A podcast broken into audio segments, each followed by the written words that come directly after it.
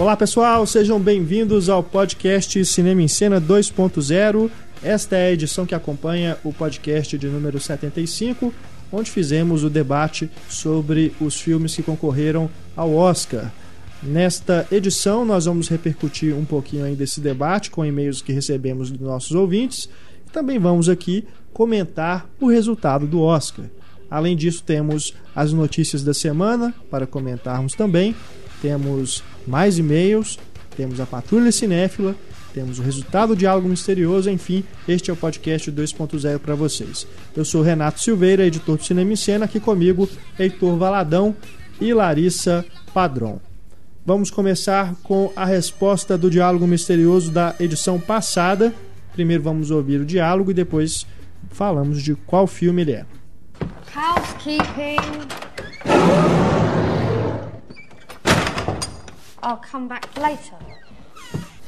Esse diálogo é do filme Harry Potter e o Prisioneiro de Azkaban. Bom, vamos aqui ver quem ganhou. Quem ganhou o kit com o boné e camiseta do filme Argo, que acabou se tornando o vencedor do Oscar de melhor filme. Fizemos aqui o sorteio entre todo mundo que acertou a resposta. E leva o kit o número 12, que é o Renan Ferreira. Parabéns, Renan. Por favor, envie para a gente no e-mail cinema.cinemicena.com.br o seu endereço completo para a gente poder enviar o prêmio para você, tá bom? E aproveitando, né, que o Argo foi o grande vencedor do Oscar, temos mais dois kits para esta edição do podcast, mais dois kits com camisa e boné do filme. Foi o próprio Oscar que mandou? Foi a própria academia que mandou pra gente. Não foi a academia, foi o George Clooney que mandou. Ele é o produtor do filme. Ele podia ter se mandado pra cá. Não é? Alexandre, você está ouvindo esse podcast? Tem ele, tem ele na camisa, assim, do Argo. Este é o meu filme que ganhou É. o Oscar. Enfim. Então este, estes são os prêmios, né, desta edição do podcast 2.0. É só você prestar atenção ao longo do programa, assim que surgir o diálogo, você escreve pra gente no e-mail cinema arroba cinemaencena.com.br falando qual filme, de qual filme ele é e aí na, na próxima edição 2.0 a gente faz o sorteio é, duas pessoas então vão faturar kits com a camisa e boné do arco, tá bom? Bom, vamos começar aqui com os e-mails, e-mails sobre o nosso último podcast. O Diogo Andrade escreve aqui. Olá, prezados amigos do podcast Cinema em Cena. A edição 75 estava ótima, uma das melhores edições do programa. É sempre um prazer ouvir o conhecimento do Pablo sobre linguagem cinematográfica, mesmo quando ele comete gafes, como dizer que a hora mais escura defende que a tortura não funciona. Eu não, eu não. Eu tava aqui e eu não ouvi isso, não. Não, ele fala alguma coisa. Assim, não que ele defende que a tortura não funciona. Eu acho que ele deixa realmente nesse. O, o, filme, de- acho que o que o Pablo quis dizer, porque eu acho que, pelo que eu lembro da conversa, é isso: é que o filme mostra isso. Que os prisioneiros eram torturados e mesmo assim a investigação fica anos sem andar, É. né? Assim. Não, e também pelo É, que eu lembro, ele, o que ele que falou gafe também é que também. infor- é, informações dadas sobre tortura não são confiáveis. É. que aquela cena do filme que ele pergunta que dia, que dia que vai ser? É. Sábado? Segunda? Ele não responde certo. E eh, lembrando também que depois, quando eles conseguem a informação, é a única vez que eles conversam direito com o cara. É. Que eles conversam decentemente, com respeito. A mulher tá até usando véu, é a única cena no filme que ela respeita a cultura deles. É. E depois, passam-se anos e eles descobrem que o dossiê, constando tudo que eles precisavam, estava ali dentro o tempo todo. O... Então- Tem um filme que retrata bem isso também, que é aquele O Suspeito, com o Jake Gyllenhaal, né, Ah, que eles ficam torturando o marido da Reese Witherspoon, achando que ele é um, um- um terrorista. E... e aquele filme mostra isso, tipo, cara, sobre tortura qualquer pessoa vai falar qualquer coisa, vai falar o que você quer ouvir, entendeu? Então, É. Ele, o Diogo também escreve aqui: concordo plenamente com a Larissa Opa, a gostei de você. respeito de O Lado Bom da Vida. Fal- Faltou um momento de catarse do personagem principal. Algum evento que fizesse ele reinterpretar a forma como percebia o mundo e sua situação. Fiquei esperando ele descobrir, entre aspas, que a esposa já estava separada dele há vários meses antes dele ter pego ela no chuveiro com outro homem, ou perceber que o casamento era uma invenção delirante. Mas a única coisa que acontece é ele descobrir que não tinha sido a esposa que escreveu a carta. É muito pouco, mas gostei do filme assim mesmo. E o Pablo tem razão, o estado maníaco do personagem é bem caracterizado. É, eu não. Não, Pra falar a verdade, eu não lembro. Eu não, não é que eu não, Não acho bem caracterizado. É que eu acho que não, não combina com o comportamento dele no resto do filme. Aquele. aquele por mais que ele fale o filme inteiro que ele é bipolar, aquele, aquele ataque específico, parece que ele destoa da, do comportamento otimista que ele tá tentando ter o tempo todo. Tudo bem, ele é bipolar, é normal esse destoar assim, mas eu achei que não ficou bem justificado. Eu gostaria que aquele nosso ouvinte que é psicólogo escrevesse pra Eu gente também gostaria. falando, né? Porque ele falou do método perigoso, né? É isso. Ele podia escrever pra gente se ele viu o lado bom da vida falando ele como que ele enxerga ali, né, a caracterização do Bradley Cooper, né? Mas pra falar a verdade, personagem bipolar. não mostrar como era a vida deles de casado, que, que estágio estava o casamento, isso não me incomodou. Eu acho até benéfico É, pra gente, sabe, pra gente falta. nunca ter certeza se ele tá inventando todo aquele romance maravilhoso ou não. Mas que eu acho o final extremamente forçado pra um personagem que tem problemas sérios. Pra dois personagens que têm problemas sérios. Três, se você contar o Robert De Niro. eu acho extremamente forçado. Não acho não, eu gosto. Eu fico, eu fico gosto. pensando quão Eu sério é o feliz. problema do, do Bradley Cooper pro cara ir pro, pro, pro hospício durante oito meses, entendeu? E, tipo, né, teoricamente ele levava. Eu acho que não é que ele era um. Ele tem um problema, um transtorno, não sei o que. Eu acho que não é bem assim. Eu acho que o, o, o, o que ocorre lá da, com a mulher dele, ela é um gatilho. Aquilo ali desperta nele aquele negócio. Mas eu acho que é uma coisa que foi muito mais um episódio do que realmente ser um problema. É- é Porque você vê que todos os problemas que ele realmente tem, que eles falam ali, é a partir da, do dia que ele pega a mulher dele com outro. Né? Assim, você, não ouve falar dele ter problemas antes daquilo. Você vê, né? A gente sabe que é um casamento que já estava meio ruim e tal, não sei o que, né? mas eu acho complicado aí a, a- análise, porque quanto mais eu penso no filme, mais eu, eu, eu fico lembrando disso. Eu acho que tem que rever para poder falar com alguma certeza, mas eu acho que é um problema que começa com aquele episódio. Tanto que é aquele trem que ele fala do pai dele, que o pai dele a vida inteira deu porrada nos outros nos jogos lá, ninguém fez nada. Um dia que ele bateu em alguém, ele teve, né, ele foi mandado pro hospício. É comum que problemas psicológicos às exista o trauma como um gatilho. Tanto que a, a Tiffany também tem, o marido dela morreu, ela é viúva com 20 e poucos anos. Mas o. Mas não seria só isso. Senão não teria aquela cena do ataque dele, senão ele não teria aquele ataque de não achar o vídeo do Não, mas casamento. co- pois é, por isso passaria oito meses preso. Começa com aquilo. É. Aquilo ali é um catalisador, entendeu? Mas eu acho que era uma coisa meio sob, né, que assim, tão sob controle que aquilo não criava problema pra ele, tanto que ele era casado, né? Não tinha uma vida de uma pessoa problemática antes. Ele era um cara casado, dava aula e tal, e de repente aquilo ali foi o catalisador da, da, daquilo ali né, surtou. Eu acho que é mais um surto do que realmente um problema. E só que ele tá lidando com as consequências daquele surto. Especialmente isso. Eu acho que é uma coisa que o filme mostra. Tá, o cara tem um surto e aí eles tacam ele no hospício. Tipo, pô, né, não é, às vezes não é isso que o cara precisa, né? Temos aqui agora a mensagem do Wallace Andreoli Guedes. Olá, povo do podcast. Estou escrevendo depois de algum tempo sumido, mas não sem ouvir o podcast, claro, para discordar com uma certa veemência de vocês com relação a Lincoln. Na minha humilde opinião, o Heitor foi o único que entendeu realmente o que esse filme é. Eu sou o único que entende É, a, a gente é a- fraqueza do ser humano aqui. Ele diz aqui, ó, Lincoln não é realista, diz o Pablo. Lincoln é melodramático. E eu pergunto, e daí? Quem diz que realismo é a priori um mérito e melodrama é a priori um demérito? Poxa, gente, fiquei com a impressão de que vocês ficam cobrando do filme uma coisa que ele não quer ser. Lincoln é manipulativo? É sim. Mas e amor? Não é? Spielberg e Haneke e todos os outros cineastas do mundo são manipulativos, gente. Isso é cinema. E cinema manipula as emoções do espectador. Quando o Haneke aposta numa narrativa seca e dura para gerar no espectador essa sensação de estar vendo a realidade diante dos nossos olhos, ele está nos manipulando também. Para encerrar, cito o citado John Ford, que em 1939 fez um belíssimo retrato, também agiográfico, de Abraham Lincoln, a mocidade de Lincoln. Ele disse: Se a lenda for melhor que a realidade, filme-se a lenda. Me defendendo aqui porque eu falei mal de Lincoln, é maneira nenhum, de maneira nenhuma eu falei que tá errado em manipular. O cinema é a arte da manipulação. E se for bem feito, mesmo que você note que você está sendo manipulado, se for bem feito, você vai chorar. É. tipo. eu já admiti aqui em Concordo público, eu chorei em. Armagedon e Pearl Harbor. O Michael Bay me fez chorar. Olha o nível de Não, manipulação também- ridícula. É, aí, Larissa, eu sinto muito. Isso é uma falha de caráter mesmo.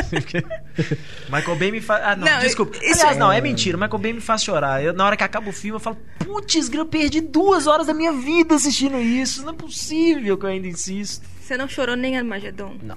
Ah, sem sensível. Mas eu Enfim. acho que. Pode completar, Larissa. Não, é isso. O que, o que me incomoda no, no Spielberg recente, porque mesmo o Spielberg sempre foi melodramático, eu também não vejo problema nenhum em melodrama. O melodrama ele é meio que uma representação, ele é uma catarse, ele é algo que faz a gente sentir em outros personagens algo que a gente gostaria de sentir ou não, mas tem essa necessidade de expor. Mas o o Spielberg ele sempre foi melodramático, mas ultimamente parece que ele tá most... ele tá com uma placa gigantesca de neon falando chora, por favor, gente. Então, isso, isso me acho que incomoda. porque também. se fosse mais natural, Isso aí, isso aí desde a lista de Schindler. Schindler acho que é o, é o maior exemplo disso. é, é subjetivo, o problema é isso. Funciona pra algumas pessoas, não funciona pra outras. É, Quando gosto. eu percebo, tipo, ele tá forçando a barra, essa cena não precisava chorar, entendeu? Aí isso me incomoda. A lista de Schindler, lógico que eu precisava chorar, é uma história é isso real, que eu é acho horrível. estranho, assim, é porque eu não chorei em Lincoln. Não Também chorei não. na lista de Também Schindler. Eu, eu, assim, me dá muita dó, por exemplo, na, na hora da menininha lá, do vestidinho vermelho, essas coisas e tal. Mas aí eu já acho que já vai pra uma questão meio de gosto. Porque eu choro no Star Trek. Eu choro no. Sabe? No, Não, é. no depende. Guerreiro eu choro. É, eu acho É. que sub- ch- Né? chorar em filme é a coisa mais Tem subjetiva coisas, que tem, é, né? Exatamente, subjetividade. Porque no Lincoln eu não chorei, hora nenhuma. Muito pelo contrário. As, as horas que o povo fala assim, ah lá, tá vendo? É, tipo, ah, é pra chorar essa cena aqui, todo mundo chora, é pra chorar, não sei o que. Foi um filme que me emocionou dessa forma, assim, de. Pois é, o que a gente estava criticando em relação à manipulação é exatamente isso. E você percebe que tem ali a intenção de fazer chorar. E É. você não chora. Que eu acho até o fato, por Falhou. exemplo. Que é Falhou. uma, Exato. Como diz o Didi. Eu acho até uma. Não isso, ficou. assim, a, cena da, da, da notícia da morte do Lincoln. E isso não é spoiler, porque todo mundo sabe que o Lincoln morre. Mas. é, mas eu acho legal ele. A forma que ele mostra, né, a, a- morte. Não vou falar. Aí já é spoiler, não vou falar como que ele faz, mas eu acho legal, assim. Ele tenta ser menos óbvio. Claro, ele tenta ser menos óbvio e tenta ser mais manipulador ainda. Né? Ao invés de mostrar uma coisa, ele mostra a consequência dela, né? Num, num membro da família. Então isso, teoricamente, é muito mani- é, é muita manipulação, mas não me fez chorar, assim. Eu acho, É. eu vi como uma forma legal de mostrar a mesma coisa. A lista de Schindler, eu chorei, eu chorei durante as três horas. É um filme que me faz chorar. Se eu assistir dez vezes, eu vou chorar dez vezes. Porque tem aquele peso do real, né? Você sabe que aquilo realmente aconteceu. Então, Lincoln também. mas e daí? Mas, Não, mas é E daí? diferente. É sinceramente, e daí? porque na Lincoln é Schindler- muito mais trágico. Ó, Lincoln. A lista de É. Schindler é um, é- tá falando de um É dos piores eventos da história da humanidade. Sim. Lincoln não é sobre a tragédia, pelo contrário, né? É você acabar com a escravidão. Agora, o, o Schindler realmente é um filme que eu acho que emociona e justamente por ele já ser, já ter esse peso dramático, aí chega aquela cena, né? Que todo mundo comenta e tudo, mas eu não, não vou falar o spoiler, mas que é aquele momento em que você vê que ele tá forçando, tipo, vai tirar, Sim. arrancar a sua última lágrima. Sim, aquilo eu acho exagero, mas Você não- tá falando, até você tá aí. falando do Schindler ou do Lincoln? O Schindler. Ah, tá. Não, Até mas Schindler ali- todo mundo viu, né? Não é possível. Então assim, né? Vamos evitar. Até ali eu já tava chorando tanto que dane-se, você pode apelar o quanto você quiser. é. Mas, por Mas sabe exemplo, aquele o final do E além, Império do assim, Sol, ele, ele é uma coisa bem melodramática, mas funciona. Eu choro no final do Império do Sol. O problema é isso, funciona pra algumas pessoas, pra outras não É, funciona. Agora, no que ele diz aqui, ó, comparando com o Haneke, né, no estilo do Haneke de manipular, eu já acho que é diferente porque a forma como ele constrói o filme dessa forma mais crua, mais direta, ele deixa mais aberto para você é, se emocionar ou não.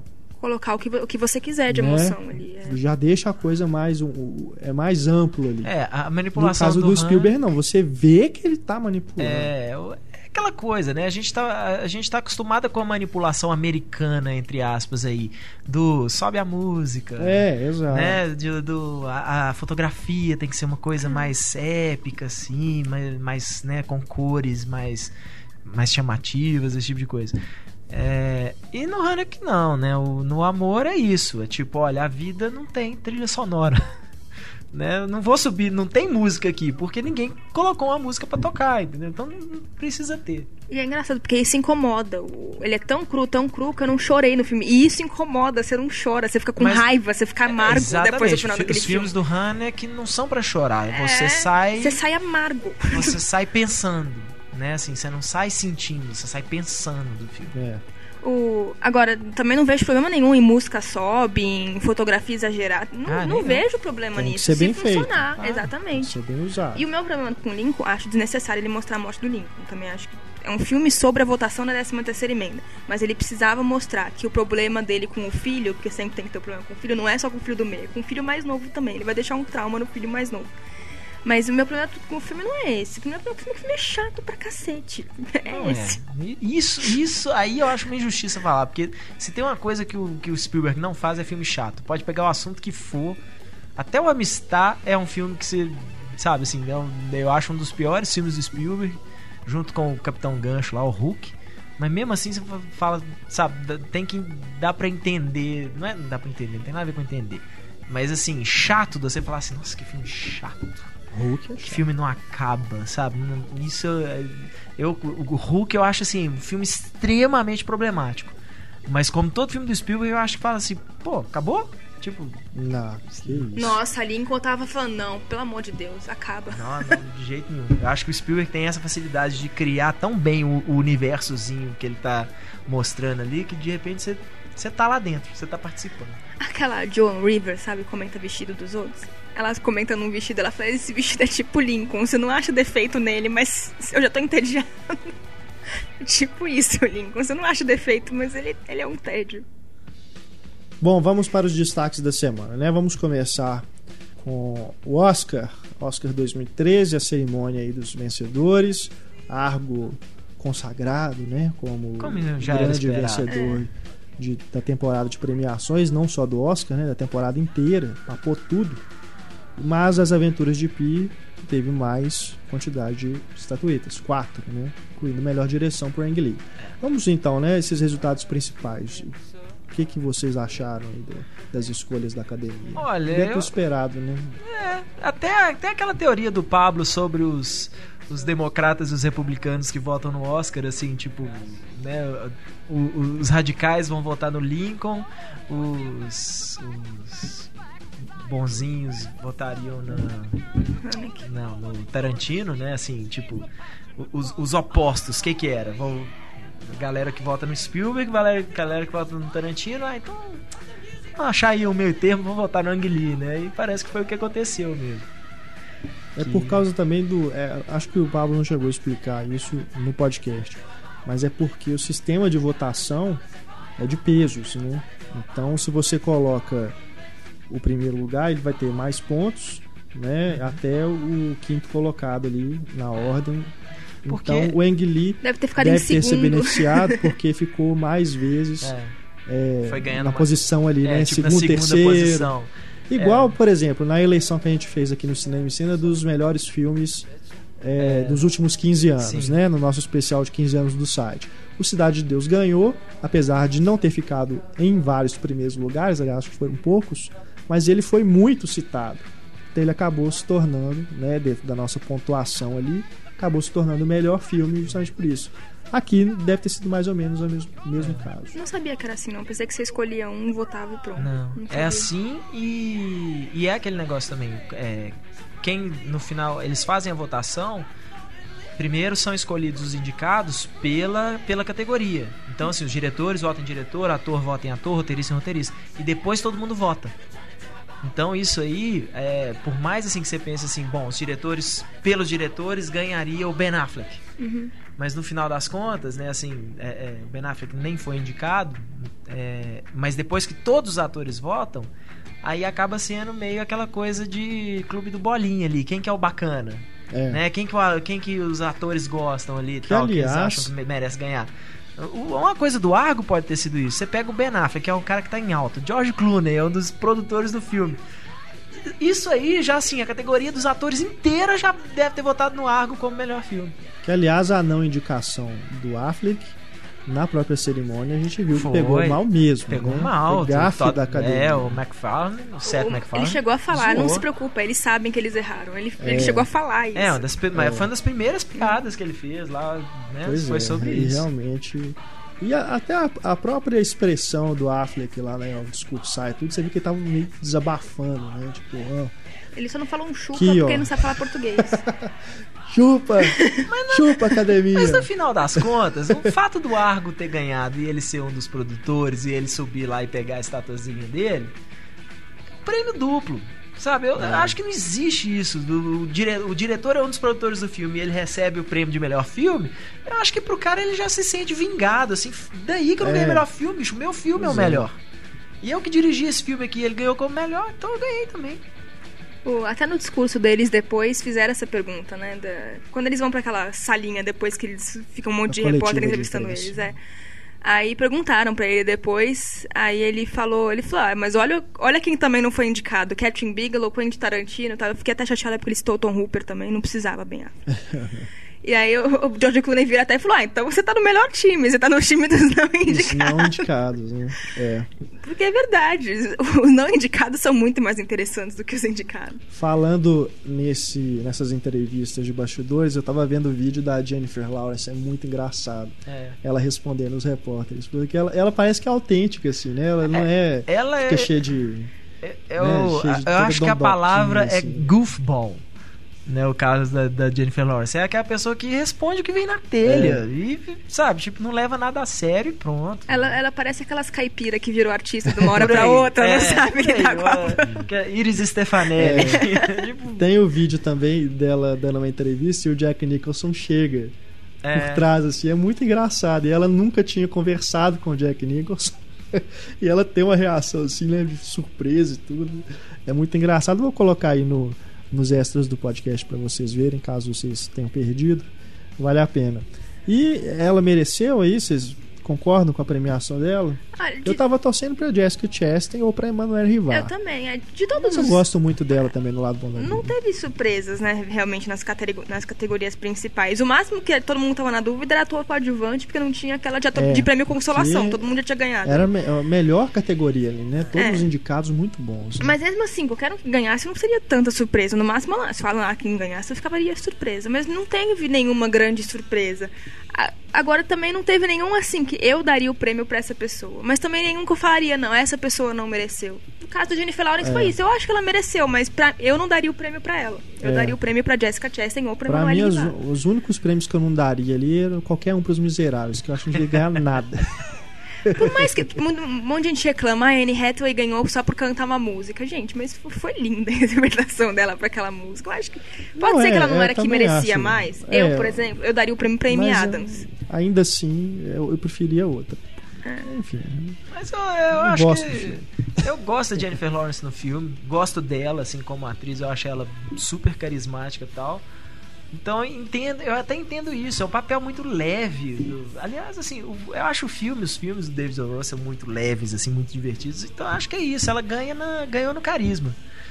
Né, assim, a Emanuele Rivar, por mais que ah, seja um- uma coisa de outro mundo, mas é como a gente falou mesmo, é quase um concurso de popularidade, entendeu?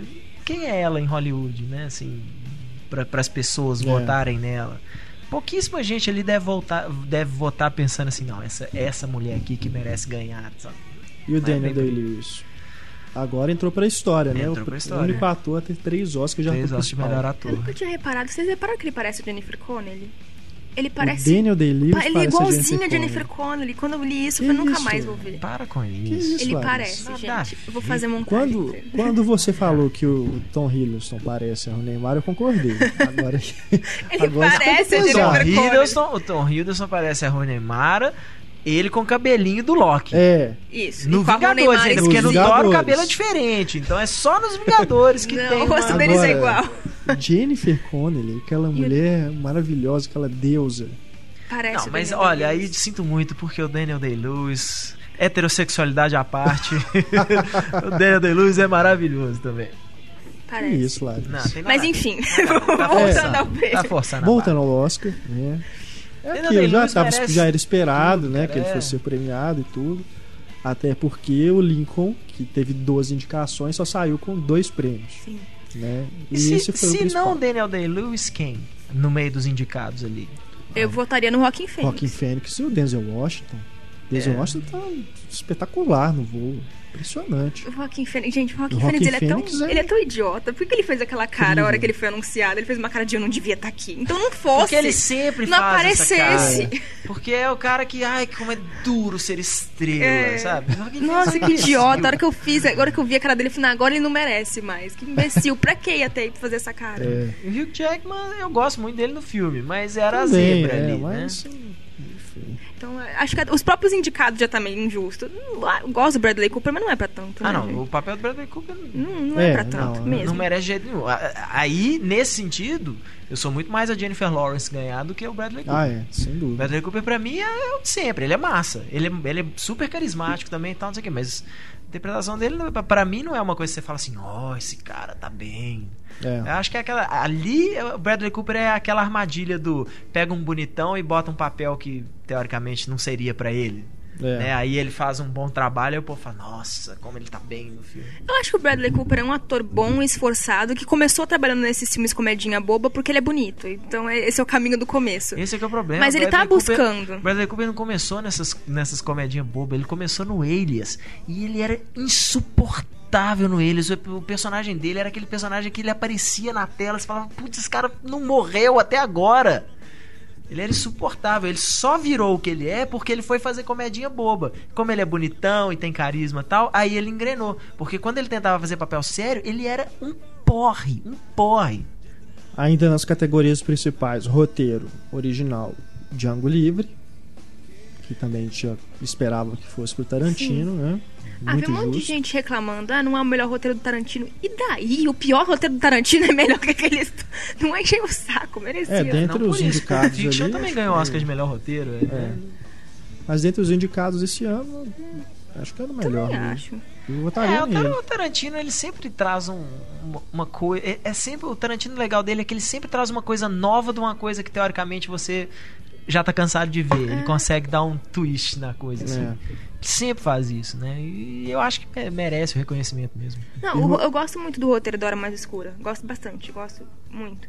Mas o, o que eu vi que, de comentários que eu também achei legal foi que o Mark Bow ele ganhou do Tarantino quando não era merecido. Que ele ganhou pelo Guerra ao Terror, que ganhou do Bastardos Inglórios, o roteiro. E eu também não acho que o roteiro do Guerra ao Terror é melhor que o Bastardos Inglórios. Agora inverteram, foi justo.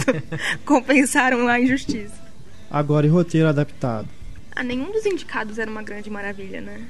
Sei lá. Eu, eu, eu, me- eu fico meio sem graça de falar sobre roteiro adaptado sem ter lido o livro. Né? Assim, então. Ah, os Eu votantes acho bons não- roteiros. Eu não sei se é uma boa adaptação, mas eu acho bons roteiros. E acho que o Argo era realmente. ia acabar sendo É. o queridinho aí nesse caso. aí. Eu- Pelo menos, né? Se, se não tinha como ganhar a direção, pelo menos o roteiro, né? Melhor É. filme, então pelo menos o roteiro. Mas não foi ele que também. escreveu, né? O pior. É, Não, não, mas é eu- o não, eu falo o- É. o filme, O filme, Sim. tá? Pelo menos isso. E, é, não enfim, não vamos comentar tudo aqui, porque, né, muita coisa, mas alguma, mais alguns destaques, né? A gente teve o empate, né? Uma coisa rara no Eu nem sabia que É. podia Um ainda. empate na categoria edição foi, de e som. foi super legal, porque o Mark Wahlberg falou assim: ah, teve um empate. Aí o povo achou que era uma piada e falou: É. não, no bullshit. E aí ficou com 007 E a hora mais escura. e a Hora Mais É, Escura, que não eram os favoritos, inclusive. pra mim, o 017 não é mais favorito pra nada, mas tudo. Eu colocaria ele até como Nem pra indicado a música melhor... da Adele. Eu tava ouvindo ela no rádio hoje, assim, e falei: é bonitinha a música, assim, mas. Não, para, ela é maravilhosa. Não, eu, eu acho a Adele é uma puta cantora, mas a música eu acho assim. é, é, não É, incomoda, é. não. E Eu na não acho- cerimônia Não é uma música que eu ficaria ficou ouvindo. Não. abafada pela Shirley Bassey cantando É. Goldfinger, que aquilo ali foi de arrasar, né? Me desculpa, Não, a Barbara Adele. Streisand, eu, fiquei Não, muito surpreso. Eu tava, esper- eu tava esperando a Barbara Streisand entrar e ser uma véia botocada assim. Então ela tá bem, cara. Fiquei surpreso, é, assim. Mas, ah, mas, ah, o número dela, a participação dela, já achei dispensável. É, eu acho Não que. precisava. Aliás, o- a quantidade de música que teve nesse Oscar, Aqui, Por favor, mas né? aqui. Então tá. precisava disso tudo. Pra mim, é o, prego no caixão do Chicago é isso. Os produtores do Oscar, era um dos produtores, é produtor do Chicago, aí ele faz uma homenagem aos musicais. É. E a Chicago, a, a cerimônia inteira Eu tinha alguma coisa de Chicago. Não, Fala, e que, falando que Chicago foi o game change. Ah, Não de foi. Deus. gente. Foi o que ganhou Deus. o Oscar, foi o primeiro, foi só isso. E não citaram Mulan Rouge em momento não, nenhum. não, o, que, o que eu achei ridículo Você foi vai falar isso. de musical em Hollywood, você tem que falar é de Cantando na Chuva, você tem que falar do Gene Kelly, do Fred Astaire, não é de Chicago. Mas mesmo assim, eles de se Deus. propuseram a fazer uma É. homenagem ao musica- às musicais da última, da última década. Foi tão puxar a sardinha pro próprio lado, porque eles são produtores de Aham. Chicago, que primeiro foi isso. Ah, foi o Chicago que reinventou o musical. Não foi, foi Mulan Rouge. É. Segundo, o- desculpa, o gênero até hoje as pessoas têm preconceito com o gênero e não vão assistir. Então o gênero nunca teve essa ascensão toda que eles estavam mostrando lá. É. Se vocês quisessem, se quisessem mostrar, não, olha, esse gênero é bom sim, então pegassem vários filmes, não três que já foram reconhecidos. Pois é. São os três musicais que já foram mais reconhecidos até hoje. E tem outra, foram lá e fizeram exatamente igual no filme. Pra que, que você quer ver uma coisa que você já viu no filme? É. É, foi ridículo. Foi. Exatamente igual. Agora, eu não Trazem sei. a Jennifer Hudson, tiram ela de sei lá de onde, É, né? dona Porque ela sumiu. é, sumiu. Não, Ninguém nunca mais ouviu nada. falar dela. A Parece que maior ela teve coisa- alguns problemas aí pessoais. É, pra teve falar, um e por assa- isso ela- assassinato na família dela, É. que agora eu esqueci quem que foi. Acho que foi o irmão dela que foi assassinado. isso, isso não muda o fato dela ser chata pra caramba. Não, a porque aquela Hudson- gritaiada, pelo amor a de Jennifer Deus. Hudson, a única coisa que ela fez depois do, do, do, do Oscar dela foi um papel coadjuvante em Sex and the City. Deus me livre. Sabe? Não fez mais nada. É aquela Não, coisa. não dá, não. Mais que o povo fala assim: ah, você tem medo da maldição do Oscar. Gente, a maldição do Oscar não tem nada a ver com isso. Não, já começou na hora que ganhou. O que, que a Jennifer Hudson merecia ganhar Oscar? Não, mas é porque é isso. É. É, não, é, não existe a maldição do Oscar. O problema é que de vez em quando eles pegam umas atrizes ruins que tiveram um bom desempenho em alguma coisa e dão um Oscar pra ela achando que ah, essa mulher agora vai, vai estourar. Claro que não, gente, mas não tem nem onde botar a mulher É. em filme. Falando nisso, em Maldição do Oscar, por favor, Hailey Berry pra representar as Bond Girls, pelo amor de É. Ah, Deus. E aquele clipezinho, Mequetrefe também, Trefe, aquele... alardearam tanto, ah, vamos homenagear o James Bond. Pelo amor de Por Deus. isso que eu achei. nada. O, o principal problema da cerimônia, eu não acho que foi o Seth MacFarlane. Por mais que ele não tenha o timing da piada ao vivo, não acho que ele tem, não foi, ele não foi tão bem assim. Mas o principal problema não foi ele. Eu acho que a produção e a direção foram tão preguiçosas. Parecia que foi feito com preguiça mesmo. O Oscar foi feito sem pensar muito em nada criativo. É. Vamos fazer uma homenagem aos musicais. Então a cada cinco minutos a gente coloca alguém dançando e cantando, sem nada de criativo. É, não, Igualzinho nos filmes. Aí vamos homenagear o James Bond. O que, que a gente faz? Faz algo criativo? Não, chama a Shirley Bassey pra cantar e coloca um videozinho. Não teve nada de criativo, nada de inventivo na É. cerimônia. Foi uma cerimônia chata.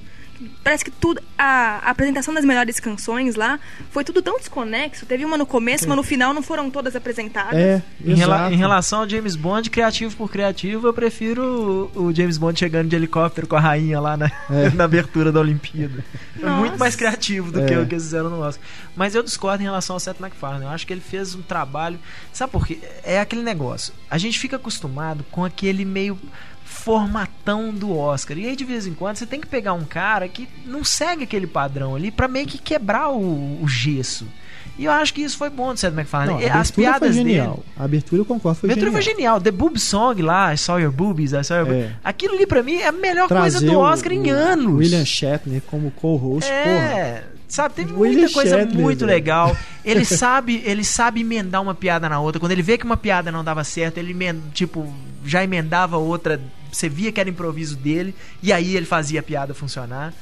Então eu discordo, assim. Eu acho que eu concordo isso. Eu acho que foi uma, uma coisa bem burocrática, assim, a produção em é geral. preguiçosa. Foi muito preguiçosa, mas eu, eu discordo. É uma pena que parece que ele já falou que É. foi uma coisa de uma vez. Mas assim, eu, que ele não eu, faria eu de acho que ele é um cara bem carismático. Acho que Canta certamente bem bem. Certamente ele vai conseguir papéis como comediante aí mais pra frente. É, Não só como diretor, né, que ele já tem outros projetos aí que ele vai dirigir, mas como ator mesmo, acredito que ele vai ser explorado como isso. E agora eu, apesar da abertura ter gostado muito, eu senti que depois foi ficando aquela coisa ah, eu faço uma piadinha aqui entre um prêmio e outro e tudo. A impressão é que sempre dá assim. é que ele é mesmo foi ficando sem graça com o fato das pessoas não estarem rindo. E ele mesmo foi É. desanimando durante a cerimônia. A impressão que dá é essa. Pois é. Olha, pra mim, o meu maior problema com o Seth MacFarlane foi porque ele ainda não sabe bater palminha igual o Billy É Crystal. horrível. Que, Fica que, sa- que bate barulho. palminha e não É. sai som, porque ele fica batendo palma e você ficou ouvindo no microfone dele, que é pau, pau, pau, pau, pau. Mas eu gostei muito. Pra mim, nunca teve uma eh, apresentação tão boa quanto a apresentação que ele fez a Mary Streep. Porque toda vez que o povo fala assim, fulano dispensa É, apresentações, aí fica é. meia hora falando do fulano. Ele virou e falou assim: o próximo negócio dispensa apresentações. Fez uma cara e saiu. foi embora. Não falou mais nada. Eu achei aquilo ótimo. Não, e teve bons momentos, mas depois daquela abertura eu imaginei que fosse ser assim, ó, vai ser um Oscar histórico. Tipo, É. O cara vai revolucionar a apresentação do Oscar. Mas eu acho que a culpa, Mas mas a culpa ali é dos produtores, né? Nem dele. Não, é, Sim, sem dúvida, Ele, sem o dúvida. cara tirou água de pedra ali. Eu É. acho, ele- achei muito legal. Bom, vamos para as notícias da semana aqui, né? Chega de falar de Oscar. Chega de falar de Oscar, vamos aqui com algumas, alguns destaques aqui. Vamos falar de super-herói agora. Antes do super-herói. ah, teve Porque notícia. essa aqui merece. Teve notícia de destaque de super-herói. Essa aqui semana? merece. Juliette Binoche em Godzilla. Não é? Dirigido por What the fuck? Eu concordo. né? Vai ser- Imagina vai Kiarostami ser Godzilla cult. Godzilla. Mas, honestamente, Tô cada vez mais intrigado com esse Pois projeto. é, mas pra quem viu Monsters, é, eu já espero um filme de monstro diferente, de Que alguma é do forma. diretor Gareth, Gareth, Gareth Edwards. Edwards. É, que ele fez esse filme Monsters, que é um filme de monstro, entre aspas, que vale muito a pena ver. Assim, quem, acho que ele foi lançado em DVD no Brasil, acho que chama Monstros mesmo. Muito bacana, assim. Eu, eu já espero alguma coisa diferente desse Godzilla. E talvez seja até isso, né? A- a- o fato da, da Juliette Binoche tá aí de alguma forma, né, pensando em fazer ou foi convidada e tal, acho que já mostra assim, isso aqui É, não é um filme de monstro como né? qualquer outro, não. A Juliette Binoche até hoje, ela nunca demonstrou vou fazer só pra pagar o aluguel. Ela Pois nunca é. demonstrou isso. Então se ela tá aceitando, E ela, não nunca tá fez um precisando pagar o blockbuster aluguel. assim. Já fez alguns filmes de gênero e tudo, mas um blockbuster assim, um Godzilla, porra, nos Estados Unidos, essa coisa toda. Realmente, eu tô realmente intrigado o que, que atraiu ela nesse projeto. Apesar de não ter nenhum detalhe do que, que ela vai Não. fazer no filme. Não, o roteirista, né? O Frank Darabont também. O, e É. os outros atores também que eles estão chamando são atores que são mais independentes, assim. O Aaron Johnson Aaron Johnson e a Elizabeth e Olsen. a Elizabeth Olsen. A Elizabeth Olsen tá sendo uma sensaçãozinha independente, né? Todo filme indie agora daqui pra frente vai ter É. ela. E ele também, ele, ele fez o que que é, mas ele fez o Ana, o Ana Karenina depois. Ele tá procurando filmes mais que fogem do padrão, assim. Então eu tô É. intrigada também.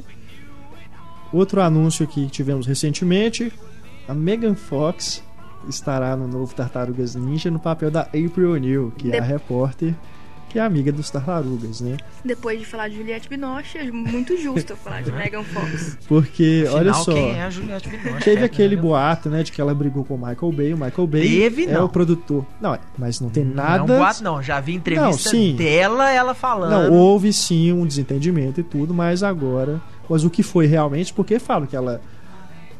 Que brigou com o Spielberg, inclusive. Não, né? é que, na verdade, o, O Spielberg é que... produtor dos Transformers. O, o problema Aí o não é que ela brigou... mandou ela ser mandada- é, mandou na verdade é aquele negócio. O problema é que não é que ela brigou com o Michael Bay.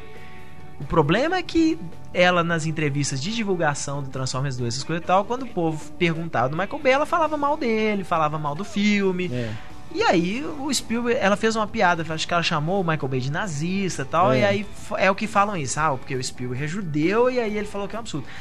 Eu acho que na verdade é nem isso. Eu acho que o Spielberg, como produtor, provavelmente pensou assim: cara, nós vamos ficar com a atriz que fica falando mal do nosso filme? Não vamos. Que fica falando mal do diretor do filme? Não, É. manda essa mulher embora. A gente bota outra bonitinha no lugar, porque ela é só isso no filme. De qualquer forma. E ela né, assumia agora isso. Ela falava: a única coisa que eu fazia era ficar correndo de salto alto, pintada de laranja de cima a baixo. Porque é é impressionante, eu tava revendo o primeiro Transformers outro dia, vi um pedacinho. É ridículo. Ela e o Shia LaBeouf são pintados de laranja no filme, É. pra fingir que tá bronzeado. aham. Então, assim, foi meio isso. Não teve um. Né, assim, o povo pensa assim, teve um quebra-pau da, da Megan Fox com o Michael Bay. Parece que não teve nada disso. Foi uma decisão, tipo assim, ah, dispensa.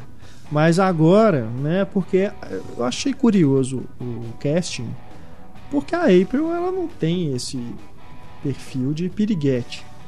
É, ela não. Pelo menos na, não Que sei é nas a revistinhas, Fox, né? mas nos desenhos animados não é aquela coisa assim É. que as tartarugas via ela e falava, não, que Pois é. isso, hein? Ah, repórter aí, quem vai pegar, quem vai É. pegar. Mas personagem Agora- feminina pro Michael Bay é isso. Pois Qual que é é. a personagem feminina dele forte, decidida? Exato. Não é. tem. O problema é esse, É né? essa. Porque o filme vai mudar aí a origem das tartarugas, né? Vai, vai ser uma renovação aí da, da franquia. É, ape- apesar de que parece que eles meio que voltaram atrás com aquele trem delas serem alienígenas, É. parece que não vai ser mais, não. Mas gerou. a abordagem deve ser ah, outra, não, com né? certeza. Com é- certeza. É, um reboot. E Jonathan Liebesman como diretor já, já é. Ah, Michael Bay, Jonathan Liebesman, Liebesman eu me é. diverti com o Batalha de. Los Angeles. Sério? Sério. Ah, Me parece propaganda institucional das Forças Armadas Americanas. É, talvez seja por isso que me divertiu. Então, eu não, assim, eu assisti o filme, não achei, ó, que filme legal. Não, mas É. que filme que eu assisti, falei, é, legal. Deu, dá pra ver. Tem umas batalhinhas legais. Vamos ver, né? O, as tartarugas provavelmente devem ser feitas com captação de movimentos, né? CGI, mas não sei, ainda, ainda estou incerto aí do que esperar desse projeto. Ainda para mim ainda fico com o pé atrás. Se eles chamaram o Andy Serkis pra fazer as quatro tartarugas, aí dá pra começar a botar fé no projeto. É, Não, eles podem botar o Doug, Doug Jones. mas pra tá vendo? É aquilo que eu falo, por exemplo, Godzilla e Tartarugas Ninja. Se você colocar assim do lado, você imagina dois blockbusters, né? Aquela coisa toda, filme de ação e tudo. Um tem a Juliette Binoche e outro tem a Megan Fox. Qual que você fica mais afim de ver, né? Um roteirista é o Frank Darabont e o outro produtor é o Michael Bay. É, tá vendo? o problema não é o material, o problema é as pessoas que estão envolvidas, né? Mas falando nisso, inclusive, o novo Quarteto Fantástico, tivemos aí dois anúncios, né, que, rea- que despertaram reações opostas. Primeiro tivemos o Matthew Vaughn como produtor, Que é uma excelente notícia. né? E agora sai que Seth Graham Smith será o roteirista. Ele Que é vai uma péssima reescrever notícia. o roteiro. Péssima notícia. Porque ele é o cara que escreveu Abraham Lincoln, Caçador, Caçador de, de Vampiros, Vampiros, Sombras da Noite. e Sombras da Noite.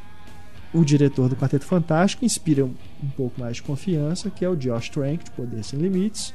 Primeiro filme só, né? Mas um filme bacana. Olha, quando, quando anunciaram o Josh Trank, eu pensei assim, tá, vamos ver, né? Vai ser o primeiro filme do cara desse tamanho e tal. Aí falam, Matthew Vaughn como produtor. Você fala, pô, massa, pegaram um cara que entende É. do bocado e vai ser um produtor, provavelmente vai ser um produtor forte, de mão ativa, que como o menino, né, tá, tá iniciando e tal ali, o cara vai tá bem, bem perto ali não vai deixar a peteca cair. Aí bota o Seth Graham Smith no, no roteiro, aí É, já pra mim já já- começa a pender pro lado que É. pode, pode vir outra bomba aí. Não tão grande quanto a do Team Story, porque do Team Story existia um problema conceitual no projeto. Uhum. Né? Assim, o projeto foi abordado de forma errada desde o início ali, quando eram os filmes do Team Story. Agora, vamos, ver, né? A gente fica falando desse jeito do Seth Graham Smith, às vezes é o cara que já chegou pra Marvel com um pitch, né? Que eles falam assim, uma ideia que às vezes é genial e a Marvel, né? A Marvel, desculpa, a Fox, né? Que é o que tá fazendo o filme, produzindo o filme, falou: olha, ah, bacana, nós Uhum. gostamos aí da ideia do cara. O, o próprio Matthew Vaughn já tá envolvido no projeto, às vezes ele. Às vezes foi uma escolha dele, o Seth Graham Smith, através de uma Sim, numa sim. troca de ideias aí. Então, às vezes, né, a gente fica falando mal do cara, às vezes é isso, né? Ninguém é perfeito. Às vezes o cara vai mostrar serviço agora, É. né, com esse projeto. Vamos, vamos torcer. Porque só ser fã não, não adianta muita coisa não, que é o caso do Mark Steven Johnson, né, com o Demolidor e o Motoqueiro Fantasma. São duas bombas, assim, ainda tem gente que fala: "Ah, mas Demolidor é legal". Não é, Demolidor é uma, uma merda. e eu não, uso essa palavra é levianamente. Não Não, parece que ele é é fã de quadrinho. É. falava que o Demolidor era o projeto dos sonhos dele. Aí o povo falando, ah, mas a Fox é muito difícil trabalhar lá dentro. Pelo amor de Deus, bicho. Sam Raimi passou o diabo na mão da Sony É. também e entregou um Homem-Aranha decente, pelo menos. É, Falando aí no, no Homem-Aranha, o que, que você achou do novo uniforme? Gostei. Eu acho. Eu fiquei meio decepcionado porque fica, ficou parecendo que assim. Ao invés, ao invés da gente ser fiel ao visual que a gente criou, vão tentar correr atrás agora do, do visual dos quadrinhos É, e tal. ficou bem mais parecido, É, mesmo, aqueles ficou- olhos É, maiores, né? Mas não acho ruim, não. Acho legal. Assim, me lembrou muito É. o Homem-Aranha no, ali no começo dos, dos anos 2000, ali, 2000, até 2005, mais ou menos. Eu não lembro exatamente quando que o John Romita Jr. passou a desenhar o Homem-Aranha bem magricelo, Aham. assim e tal. E me lembra aquele visual do John Romita Jr. Achei bem legal. É. Achei igual. não vi muita diferença, pra falar a É verdade. porque você tá acostumado com o Homem-Aranha do, do Sam Raimi. Ele, ele, ele remete mais ao Homem-Aranha É. do Sam Raimi do que o uniforme anterior. O uniforme do filme anterior é, é bem diferente. É, assim, quando você o olho coloca tem aquela coloração lado a mais lado, é você você fotos, realmente porque vê eu olhando só Quando você aquela. olha as duas fotos assim, você fala, não, realmente, a- a- principalmente a máscara ficou bem Até diferente. a aranha no peito também mudou, É. né? Agora tá mais parecido com Ele a tinha um original. aspecto meio emborrachado, É, o uniforme do primeiro filme. Que E agora tá um aspecto mais de tecido mesmo. o olho, né, era aquela, coisa- aquela lente de É. óculos de sol. né? Sim. É. Mas só mais duas notícias aqui pra gente encerrar os destaques. Vocês viram que a Angelina Jolie contratou os irmãos Coen pra escrever o roteiro do próximo filme dela, que ela vai dirigir. Olha só, cara. Tá Que poderosa, poder, hein? né? Não é? Porque os caras, eles geralmente eles escrevem e dirigem. Com certeza. Né? O único aí projeto que eles só escreveram foi essa refilmagem do Gambit, né? Como possuir Lissu, que vai sair agora, vai ser lançado agora em 2013, pelo menos aqui no Brasil. Mas fora isso, eles sempre escreveram e dirigiram os próprios filmes. Agora eles vão reescrever essa adaptação do livro Invencível, né? que é sobre um atleta olímpico que se to- tornou piloto né? do, na Segunda Guerra, caiu, ficou naufragado, se tornou prisioneiro dos japoneses e tudo. É muito Uma bonita a história, história. é. É o tipo de Agora coisa que vai ser dirigida pelo. Spielberg, assim. É super melodramática, mas é muito bonita. Até ainda não vi o Na Terra de Amor e Ódio. Nem- Acabou que ele saiu de cartaz antes de eu, de eu conseguir pegar. Mas, pô, se ela tá conseguindo aí, né? Mas- Tem esse cacife todo pra Pois conseguir é, os mas- irmãos mas Coen sabe que que é o escrever negócio? pra ela. Caramba. Aí eu fico imaginando assim, Angelina Jolie, Angelina Jolie pede uma entrevista com uma entrevista, né, um- uma reunião com os irmãos Coen, vai ela e o Brad Pitt e fala assim, aqui, próximo filme de vocês, se vocês quiserem, a gente, Aham, né? Um dos É. dois, ou os dois, ou primeiro eu, depois ele, a gente participa. aham. Isso pra eles é ótimo. Claro que, né, são caras que têm um certo cacife já nos Estados Unidos, né? Ainda mais que trabalharam já com o Josh Clooney mais de uma vez. Não, eles assim, trabalharam com o então, Brad é Pitt já. tudo também. amigão e tal. É, Brad- é, tem essa. É. Eu esqueci disso, que eles trabalharam com o Brad Pitt no Uhum. Quem me depois, Quem de depois de ler. Às vezes é até isso, já é chapa ali e tal. É. Pega aí o roteiro e tal. Provavelmente eles devem gostar, né? Às vezes gostam da história do negócio. Não, a gente, a gente faz. Mas é uma, é uma história que foge bastante do tipo de roteiro que eles costumam fazer. Pois é. Eles sai fazem da umas histórias cruas, deles. assim, né? E esse é Uhum. bem. É muito cheio de drama, é muito dramático É. essa história. E a outra notícia aqui, bem interessante, é a Marion Cotillard no novo filme dos Irmãos Dardenne. Os Irmãos Dardenne, que eu acredito que com esse casting aí podem ter uma projeção como ainda não tiveram, apesar de serem diretores já bem consagrados, né? Ganharam duas palmas de ouro, É, mas nunca tiveram esse filme assim que chama, né, o público. grande público, assim. É. Né? Agora, pô, Realmente. coloca Marion Cotillard, caramba, né? Eu É. acho- Quem não quer ver um filme como a Marion Cotillard hoje em dia? O que eu acho interessante nela é isso, mesmo depois do Oscar e de trabalhar com Christopher Nolan e tudo, ela não deixa de fazer os filmes europeus, os filmes que ela tem vontade, Exato. os filmes menores de orçamento, quero Ela dizer. tá no Ferrugem e Osso, né? Que Sim. estreia em breve aqui no Brasil. Ela fez um, aquele Até a Eternidade também, um É. filme francês bem, que estreou em circuito bem limitado aqui. É verdade. É, tipo, é, ela é uma, ela é francesa, né? É. Uhum. Então, provavelmente é isso, ó. Eu, eu volto pra casa, faço o filme que eu tô afim lá. E aí, quando aparece um papel bacana que meu agente nos Estados Unidos arruma, eu venho e Uhum. ganho um belo contra-cheque. É. Acho, que, acho que é o sonho de todo ator é ter esse tipo de carreira, esses atores hollywoodianos. Que o cara pensa assim: eu faço um, um bom filme de ação que eu vou ganhar uma puta grana, vai me, me, né, vai me dar um maior destaque nos Estados Unidos, essas coisas, vai me deixar super bem na indústria. Mas ao mesmo tempo, assim, eu posso sair fora e fazer os filmes que eu, eu tô interessado em fazer e tal. Pronto. Vamos pra Patrulha Cinéfila. A Patrulha Cinéfila. Qual? A Patrulha Cinéfila? Começamos aqui com a mensagem do Anderson Cardoso. Ele tem 28 anos e fala de São Paulo. Diz o Anderson aqui: Estava eu e uma amiga no Cinemark Shopping D, só a passeio, quando começa a chover e decidimos esperar vendo um filme. Meu namorado é um zumbi. Entramos alguns minutos antes, cerca de 10 minutos antes do filme começar. Sentamos na parte superior direita do cinema, pois sou bem míope e detesto ficar abaixo disso. Íamos para a última cadeira, mas, pasmem, ela estava rasgada de fora a fora num cinema daquele tamanho. É, esqueceram de colocar aquele negócio em manutenção, né? com A cadeira Ué, e o lugar marcado? Era o lugar marcado dele?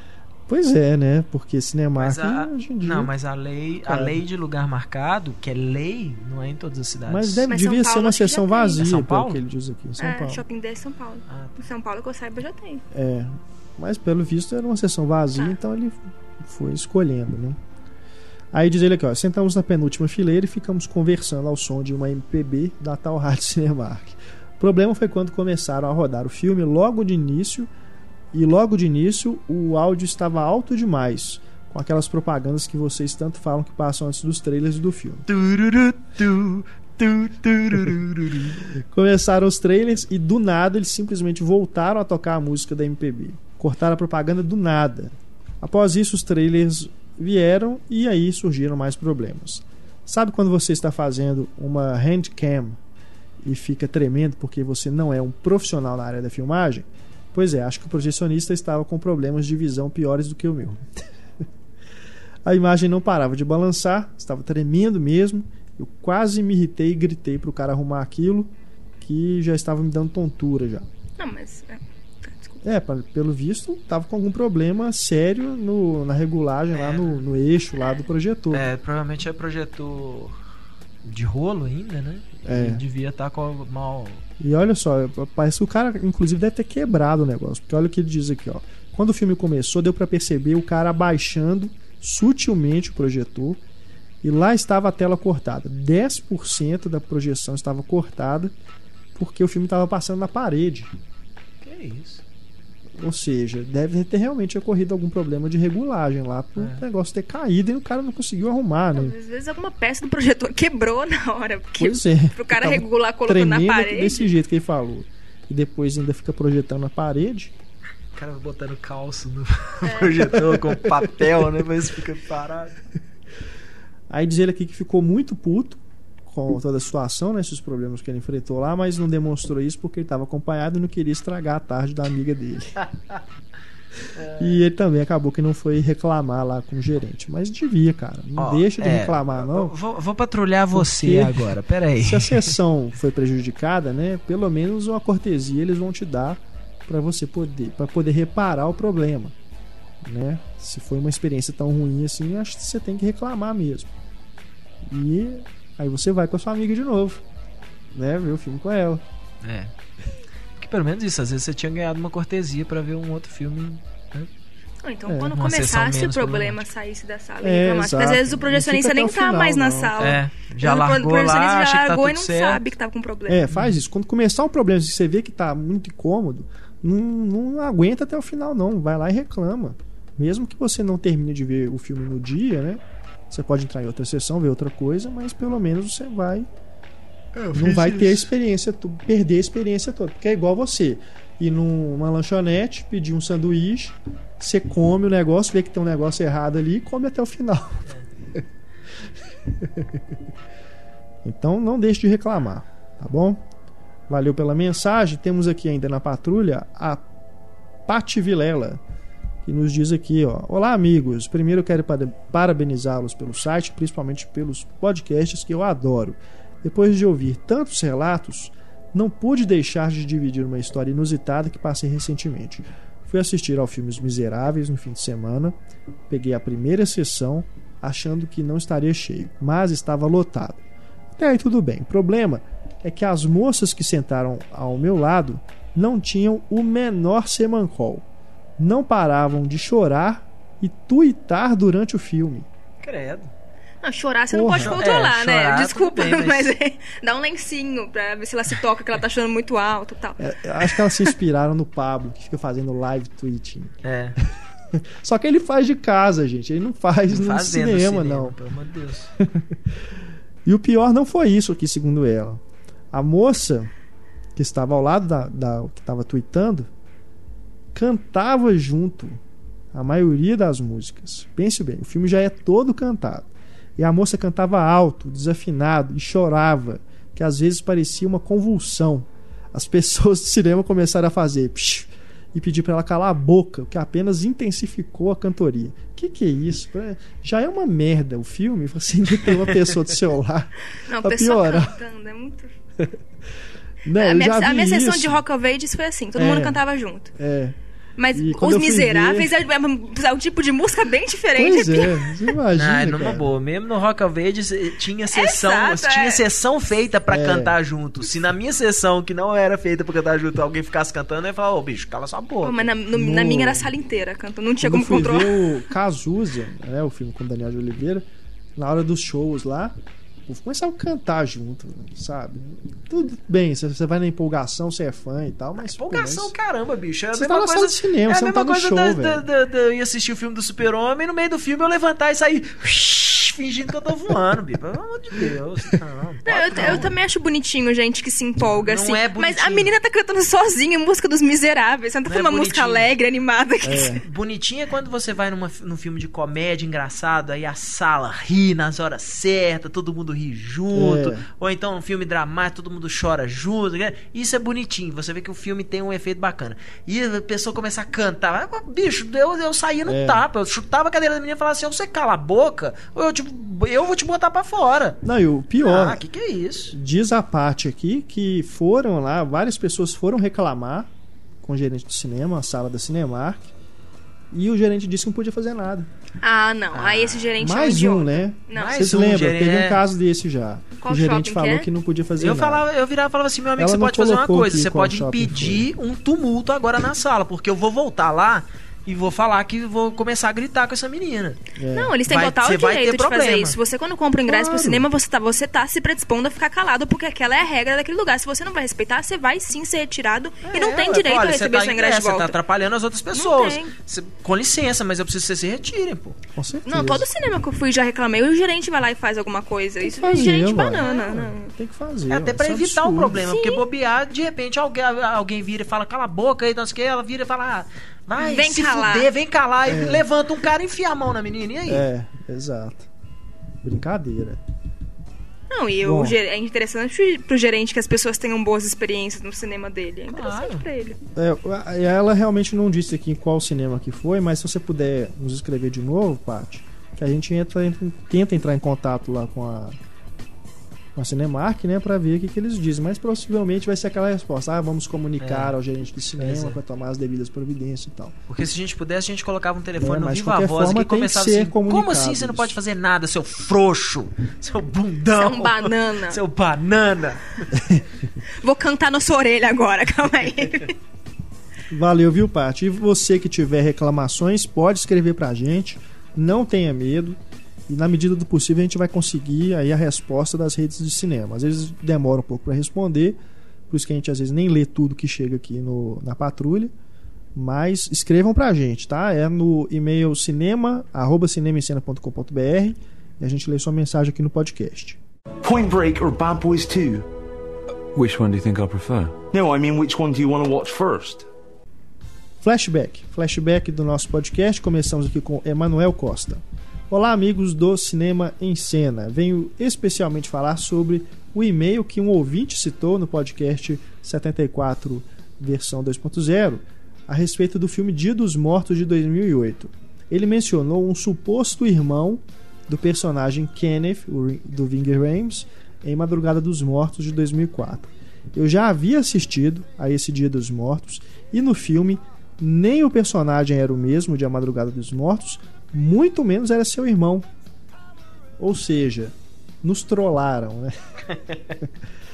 É, porque realmente eu, eu ainda não vi o, esse Dia dos Mortos, então eu confiei no que o leitor nos disse, né? E ele disse que o personagem do Ving Rhames no Dia dos Mortos é um irmão gêmeo. Não, é um irmão, né? Não é irmão gêmeo, mas a gente brincou aqui que era irmão gêmeo porque é, É. o mesmo ator. Do, é irmão do personagem do Ving Rhames no Madrugada dos Mortos. Então, segundo Emanuel, não tem nada disso. Então fica aí a- a- o registro aqui do Emanuel dizendo então que na verdade não é irmão, eles não são irmãos, são personagens diferentes. Ainda falando do podcast de zumbis, o Fábio Alves nos escreveu dizendo aqui: Olá pessoal do Cinema em Cena. Antes de tudo, quero parabenizá-los pelo podcast e pelo site que acompanho desde quando o endereço ainda era .arte.br. E sempre quando acho que o site já está perfeito, vocês conseguem melhorar ainda mais. Parabéns mesmo. Valeu, Fábio, valeu.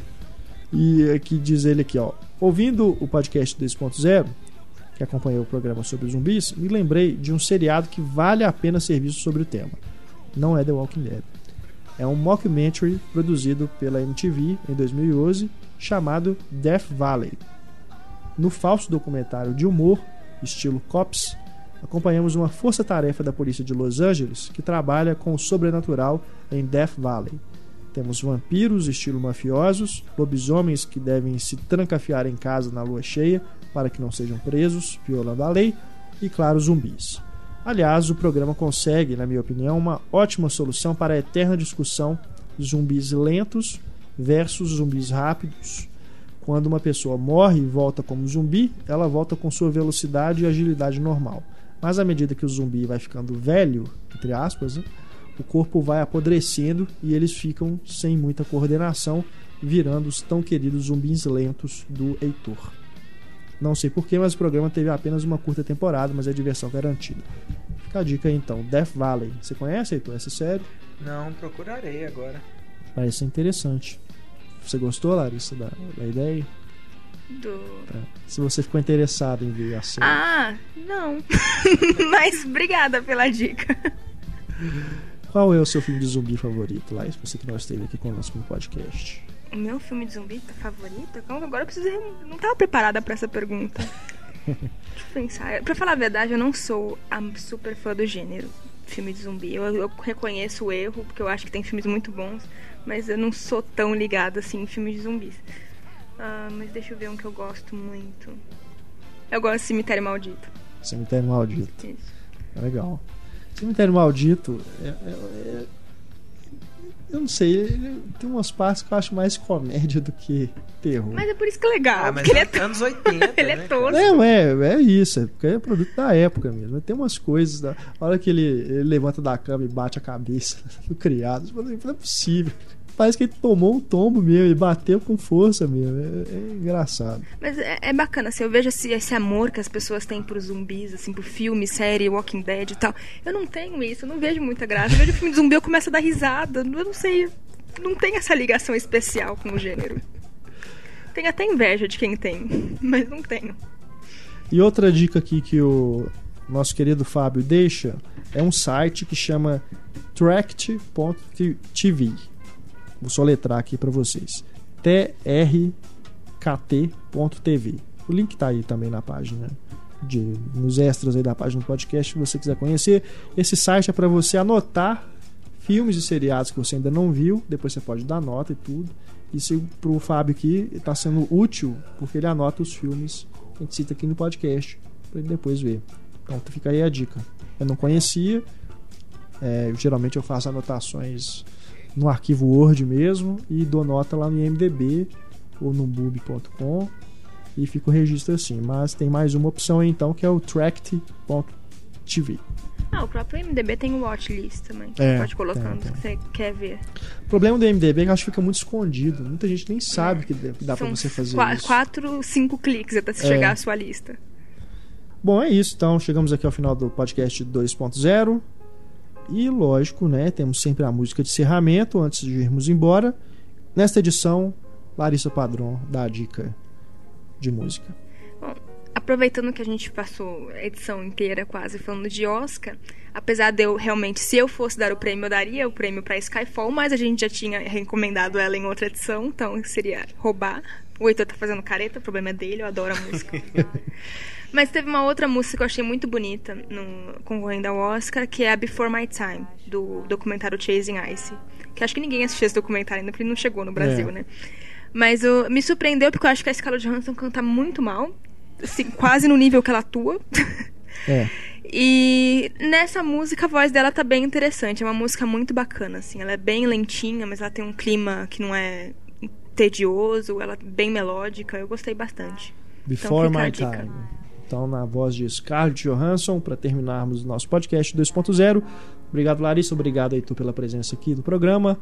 Obrigado também a você que esteve aí nos ouvindo. Escute o podcast também dessa semana, especial Duro de Matar. Escute outros podcasts, enfim, escrevam pra gente no e-mail cinema.cinemicena.com.br ou no Twitter, arroba cinemicena, ou Facebook, que é o facebook.com.br cinemicena. e as mensagens a gente lê aqui no programa do 2.0, tá bom? Grande abraço, pessoal. Nos encontramos no nosso próximo podcast. Tchau. keep calm and carry on. No worse for the wear. I don't want to die alone. I don't want to die alone. Way before my time. Is it any wonder?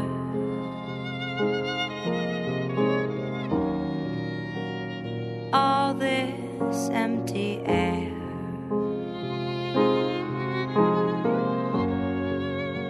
I'm drowning in the laughter. Way before my time.